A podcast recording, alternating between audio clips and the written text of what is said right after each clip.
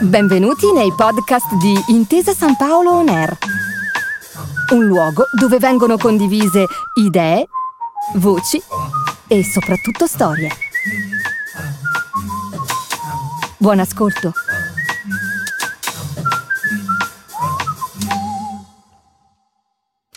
La culla per la vita, l'acqua miracolosa del Bagine e il bisogno di trascendenza.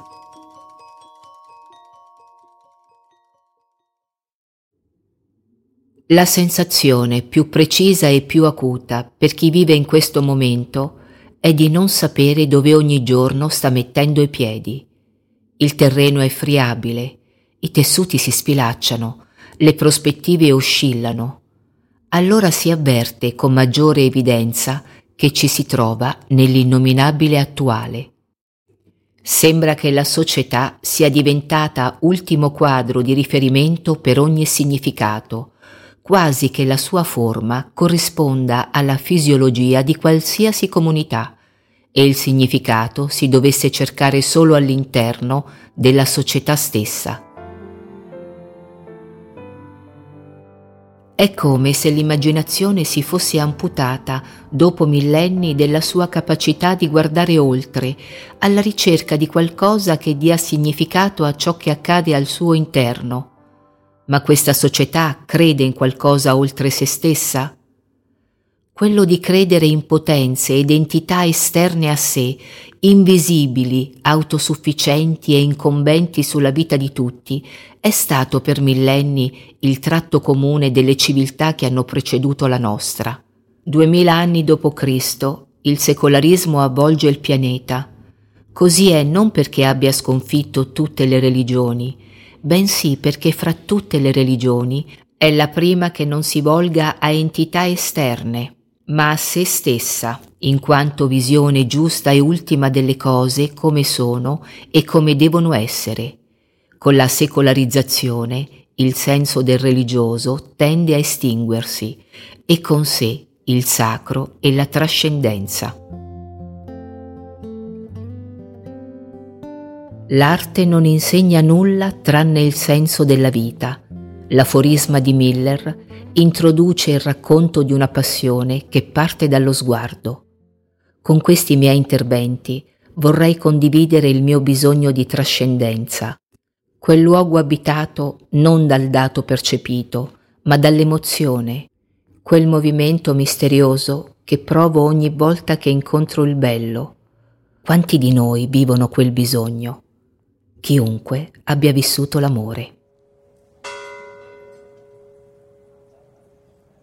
A Bergamo, in via Locatelli 6, sulla cancellata d'ingresso del monastero Matris Domini, è appesa una versione moderna della ruota degli esposti, meccanismo girevole in cui le donne depositavano i piccoli nati da unioni illegittime o in condizioni di estrema difficoltà, che ha sostituito quella obsoleta presente fino al 1932, anno in cui è stata abolita perché vietata ufficialmente con il regolamento generale per il servizio d'assistenza agli esposti del primo governo Mussolini.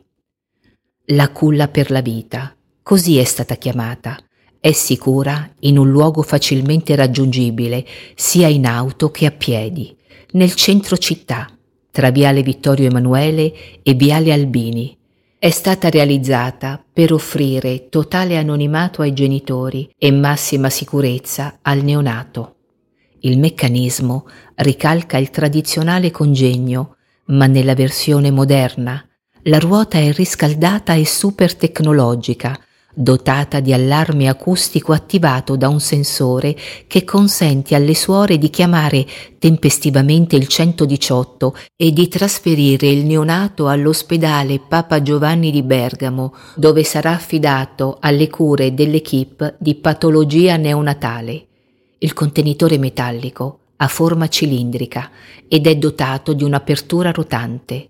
L'interno è rivestito di materiale isolante e accoglie una culla di materiale plastico trasparente con materassino. Questa consente al bambino di soffrire il meno possibile le conseguenze dell'abbandono, mantiene una giusta temperatura, protegge il piccolo da eventuali intemperie e da altri pericoli. Il monastero, che ospita una piccola comunità di monache di clausura, comprende un museo con una ventina di affreschi che apre al pubblico il sabato dalle 15.30 alle 17.30, domenica dalle 9 alle 11. L'acqua miracolosa del Vagine, dove si lavavano i neonati. In via della Boccola 12, a Bergamo Alta, ai piedi del complesso monumentale dell'ex convento del Carmine, nel primo degli archi a tutto sesto che si susseguono verso le ex carceri di Sant'Agata, si trova la fontana, in disuso, del Vagine. Più che al manufatto, l'attenzione va posta sul nome di questa fonte. Secondo alcuni, il nome trova origine nel termine vagito, perché nelle sue acque ritenute particolarmente salubri era consuetudine immergere i neonati come segno di buon auspicio o comunque qui venivano immersi per essere lavati. Altri attribuiscono questo nome all'usanza delle popolane del luogo di lavarsi qui le parti intime e ritengono che anticamente la fonte si chiamasse delle vagine e non delle vagine. In epoca romana questa fonte era conosciuta come Fonso Pacinus, fonte di tramontana, per la sua posizione verso nord si trattava di una fonte capace di attirare anche forestieri per le sue qualità curative, quasi miracolose. Le credenze locali le attribuivano la capacità di curare ogni tipo di infermità e dare sollievo a chi soffrisse di problemi ai reni.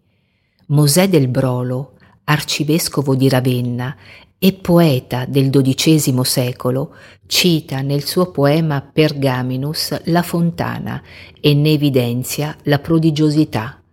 Sgorga così leggera che dopo averla bevuta si insinua nelle viscere ridando forza e salute alle membra stanche e dolenti. Poco lontano dalla fonte, in direzione delle ex carceri Sant'Agata, troverete l'osteria del Circolino, gestita da sempre da una cooperativa che arruola ragazzi gentili e simpatici che vi accompagneranno in giardino sia estate o all'interno delle sale dal soffitto affrescato e dall'arredo rigorosamente in legno sia inverno. Là si respira una Bergamo arcaica e moderna. Si mescolano i profumi della polenta e funghi, carne alla griglia, e se fortunati potrete assaggiare gli scarpinoc, tipico piatto del paese di Parre in provincia di Bergamo. È un antenato del casoncello, dal ripieno magro però, in cui non vi è carne, ma esclusivamente formaggio, uova, burro, pan grattato e spezie, una meraviglia. È in queste scoperte che trovo la speranza, la passione del possibile, la ricerca del senso della vita. Quando un luogo, un'opera, una persona in tutta la sua immanenza riesce a generare l'emozione in chi l'incontra, diviene convocazione. Grazie per aver ascoltato i podcast di Intesa San Paolo On Air. Al prossimo episodio.